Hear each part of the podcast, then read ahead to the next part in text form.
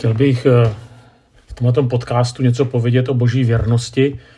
Vím, že to pro někoho může znít jako fráze, ale zároveň se domnívám, že se jedná o naprosto základní věc a že zvláště když člověk zhřeší nebo když se mu nedaří, tak si někdy může klást otázku, jestli skutečně je Pán Bůh věrný.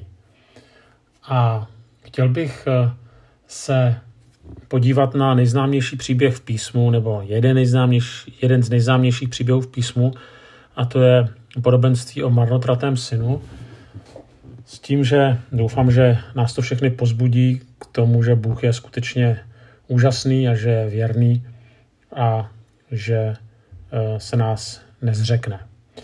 A přečtěte si to podobenství sami, pokud ho neznáte, je to v Lukášově evangeliu v 15. kapitole.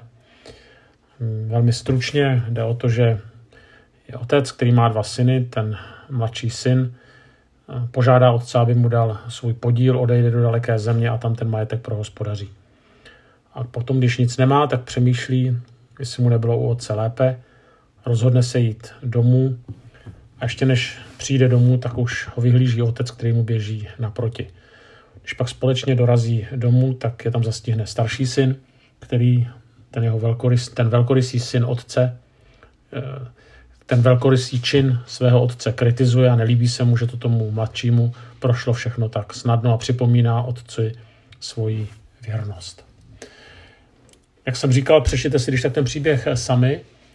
A já bych se chtěl podívat na ten příběh z pohledu otce, který je v tomto příběhu charakterizován jako pán Bůh. Když eh, budeme číst eh, tenhle ten příběh očima žida, tak eh, zjistíte, že je tam několik věcí, které když židé slyšeli, tak se jim to muselo zdát, že Ježíš vlastně provokuje tím, co říká. Pojďme se podívat na několik fópa, kterých se otec dopustil.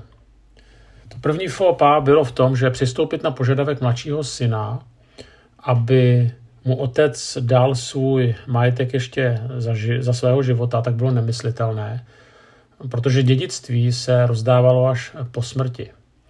Tím, co otec udělal, tak jako by sám sebe pohřbil nebo pochoval. A zároveň se tak trochu i zesměšnil. Druhá věc, že ve svicích od mrtvého moře eh, se našlo následující doporučení z Talmudu. Budu citovat. A nyní můj synu, pozorně chraň dědictví, které si obdržel od svých otců. Nikdy jej nedej do rukou pohanů, jinak budeš ponížen v jejich očí, očích, budeš zablázna a pošlapán. Donutí tě, abys mezi nimi přebýval a stanou se tvými pány. Šlo vlastně o to, že pokud židovský chlapec promrhal nebo nějak ztratil zděděný majetek mezi pohany, tak eh, byl vyvržen z té vesnice, kde tedy se narodil nebo kde žil. A tohleto vyvržení doprovázel eh, takový ceremoniál, kterému byli tedy přítomní lidé té vesnice a ten dotyčný se již nesměl vrátit. A přesně tohle to měl otec podle Talmudu udělat. Prostě svého syna slavnostně vyhodit, pokud tedy lze vyhodit své dítě slavnostně. Třetí věc. Čteme, že když se syn blížil, tak mu otec vyběhl naproti. Zní to jasně, jenže bohaté rodiny, a to otec zřejmě byl, eh, tak bydleli v centru vesnice. Takže jednak otec zřejmě stál na kraji vesnice a vyhlížel syna, protože z prostředka vesnice by se to špatně dělalo. A to zřejmě neuniklo pozornosti druhých, kteří ho prostě pozorovali nebo kteří ho viděli. A když to, a muselo to u nich zbuzovat, když už ne pohoršení, tak asi uštěpačné otázky. A to důležitější je, že eh, když ten syn se přibližuje, tak ten otec běží. Což jednak eh, v té robě, kterou nosili, tehdy se nenosili kalhoty, tak to nebylo vůbec snadné. A jednak, a to je ještě důležitější, patriarchové neběhali. Patriarchové se totiž neměli chovat jako malé děti, kterým tedy příslušel běh. Tedy tím, co dělá, že tam běží v té robě, jako patriarcha, tak se zesměšňuje. Další, otec se tady chová jako matka. V klasické patriarchální rodině to vypadalo tak, že otec sedí doma a čeká na zprávy, jak se daří synovi. Když už někdo vyhlíží, když už někdo běží naproti a objímá, tak by to byla vždy matka, která by potom donesla otci, buď to sama nebo prostřednictvím služebníků, zprávu, že tedy ten syn se vrátil. Ale nikdy by tohle to nemohl udělat otec. Dále. Pokud se vystrojila veselice, najali se hudebníci, tak se, jednalo, tak se jednalo o dva důvody. Byla to buď svatba, nebo to bylo narození syna. Ceremoniál ohledně mladšího syna sice měl být, ale zcela jiný. To jsem říkal už při tom vyděďovacím ceremoniálu.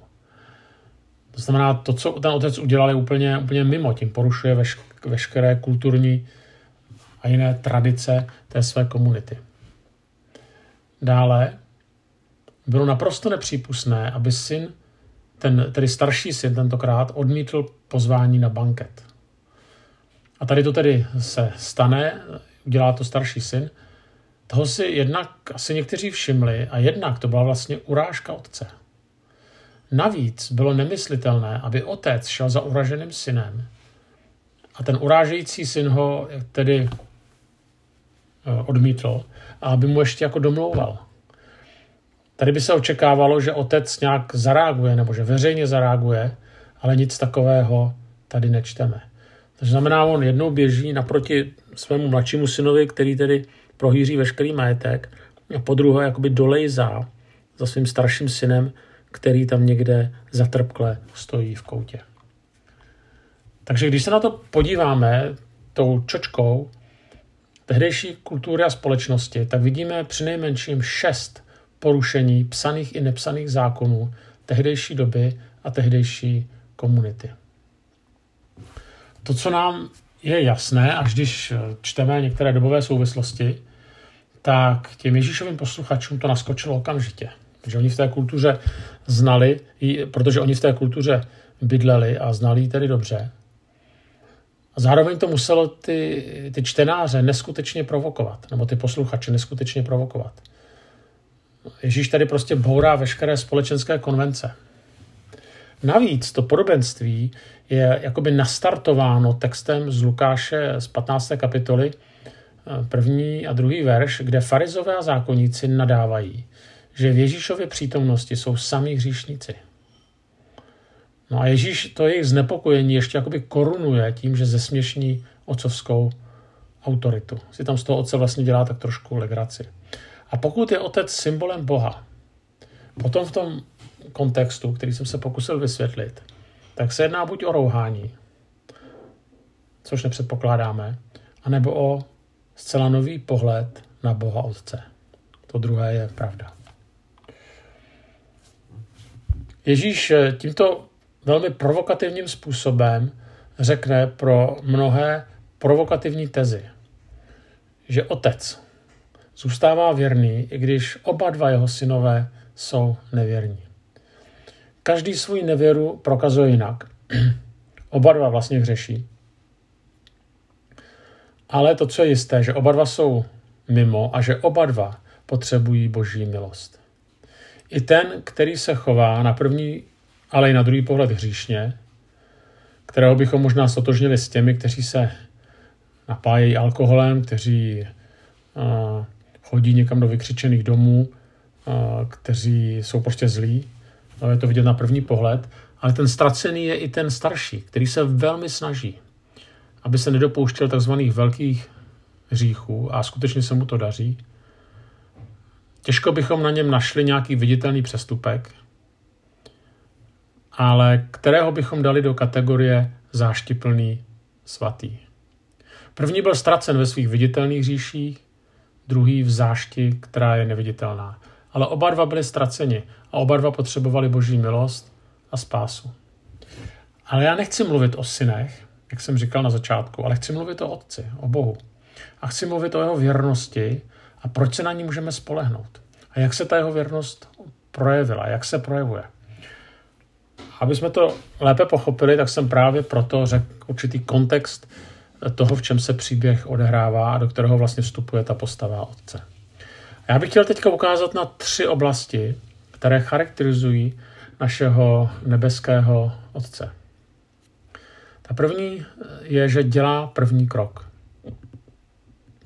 Jak jsem již říkal, otec tam někde stojí a vyhlíží, aby mohl běžet naproti mladšímu synu a pak eh, vlastně se jakoby doprošuje uraženého staršího syna.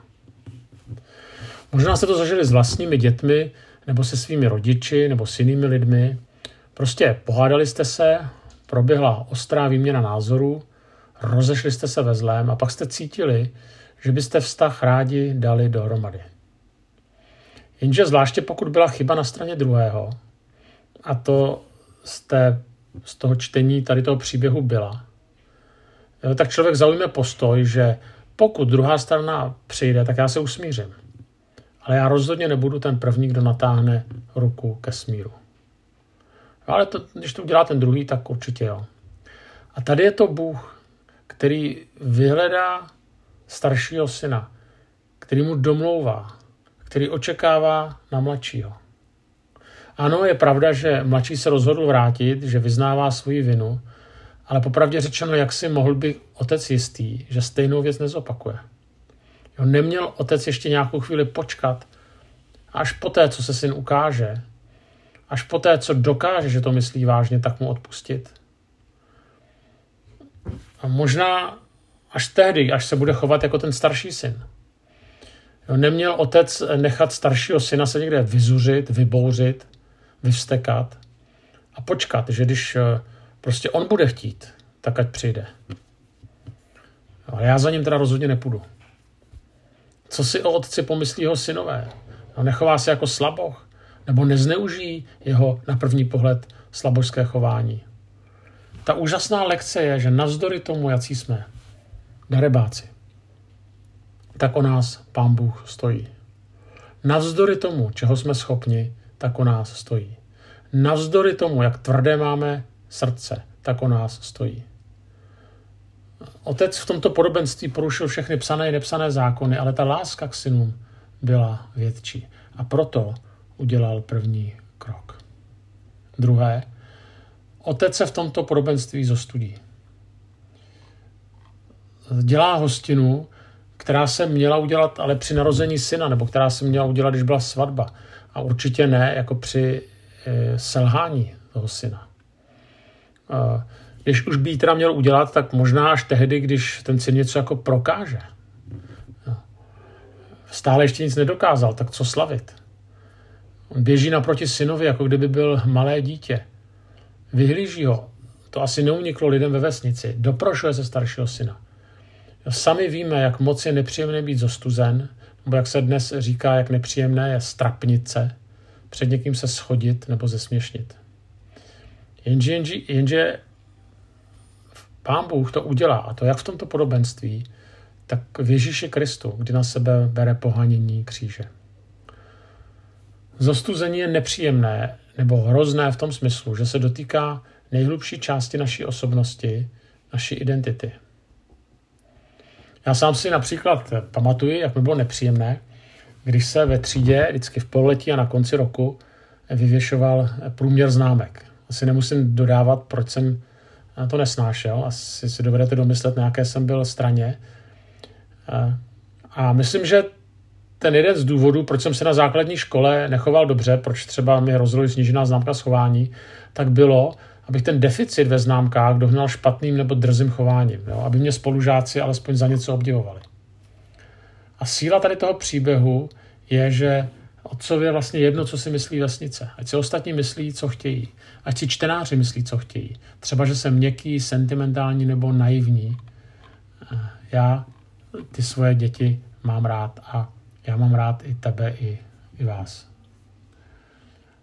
Ta třetí věc. To, co je zajímavé, že my vlastně nevíme, jak to podobenství skončilo. Nevím, jak vás, ale mě by to skutečně zajímalo. Zajímalo by mě, eh, jestli ten syn využil druhé šance. Jestli to prostě nezneužil, jestli třeba za rok znova se nesebral a neodešel. Nebo by mě zajímalo, jestli se nakonec ten starší syn zpamatoval, nebo jestli stále tam někde trucoval v koutě. Jestli nakonec našli k otci dlouhodobý vztah, nebo mě zajímalo, jestli jim došlo, jakého mají skvělého otce. Nevíme. A nikdy se to v tom příběhu už nedozvíme. A nebo jiná možnost je, že se to dozvíme. A víte jak? Že do toho příběhu vstoupíme my. Že ho dovyprávíme a to tím, eh, že ho dožijeme ten příběh svým životem. Totiž ta třetí charakteristika Otce, ta třetí charakteristika Pána Boha je v tom, že nám důvěřuje. Že nám dává svobodu, ale tím vlastně strašně riskuje. Riskuje jako ten otec v tom podobenství. Riskuje, protože to další podobenství příběhu nechává na nás. A ví, že to může dopadnout tak či onak. Ale zároveň nám nabízí svoji pomoc a svoje vedení k tomu, abychom svoje synoství zvládli a abychom se nenechali vytrhnout z jeho náruče. Tak jsem ukázal na tři obrazy Pána Boha a, a snažil jsem se o to, aby tam dominovala právě ta postava věrnosti, kterou máme v nebeském Otci. Ale ještě bych chtěl dodat jednu věc, která se dnes moc mezi některými křesťany tedy nenosí a za kterou jsme někdy nazývány fundamentalisty. A pokud to tak je, tak jsem rád fundamentalistou, byť ten výraz toho slova je jiný. O co jde? V celé 15. kapitole Lukáše se něco nebo někdo ztrácí. Je to peníze, jsou to peníze, je to ovečka, je to mladší syn a je to i starší syn. To znamená v jedné kapitole čtyři ztráty. A ztráta bolí. A naopak nalezení ztráty, nalezení něčeho ztraceného dává radost. A otec projeví všechny vlastnosti, které jsem zmiňoval v okamžiku, kdy se mu ty synové ztrácí. Nebo protože se mu ztrácí. Ten každý je ztracený jinak, ale jsou ztraceni. Jeden si to uvědomil a druhý nikoliv. To, co nás ale uvedlo do stavu ztracenosti, je náš hřích. A to není pravda jenom o nevěřících, to je pravda o nás všech. A je to nepříjemná pravda i v našem nebo o našem křesťanském životě. A ta skvělá zpráva je, že není třeba svůj život lakovat na růžovo, že není třeba si hrát na svatého, ale ta skvělá zpráva je, že je cesta zpět, že se máme bát hříchu, i toho, čeho jsme schopni, toho, co je v našem srdci, ale nemusíme se bát v pokání jít ke svému otci. On je věrný, on je tatínek a on kajícího hříšníka nevykopne. To je to nejsilnější sdělení tohoto probenství.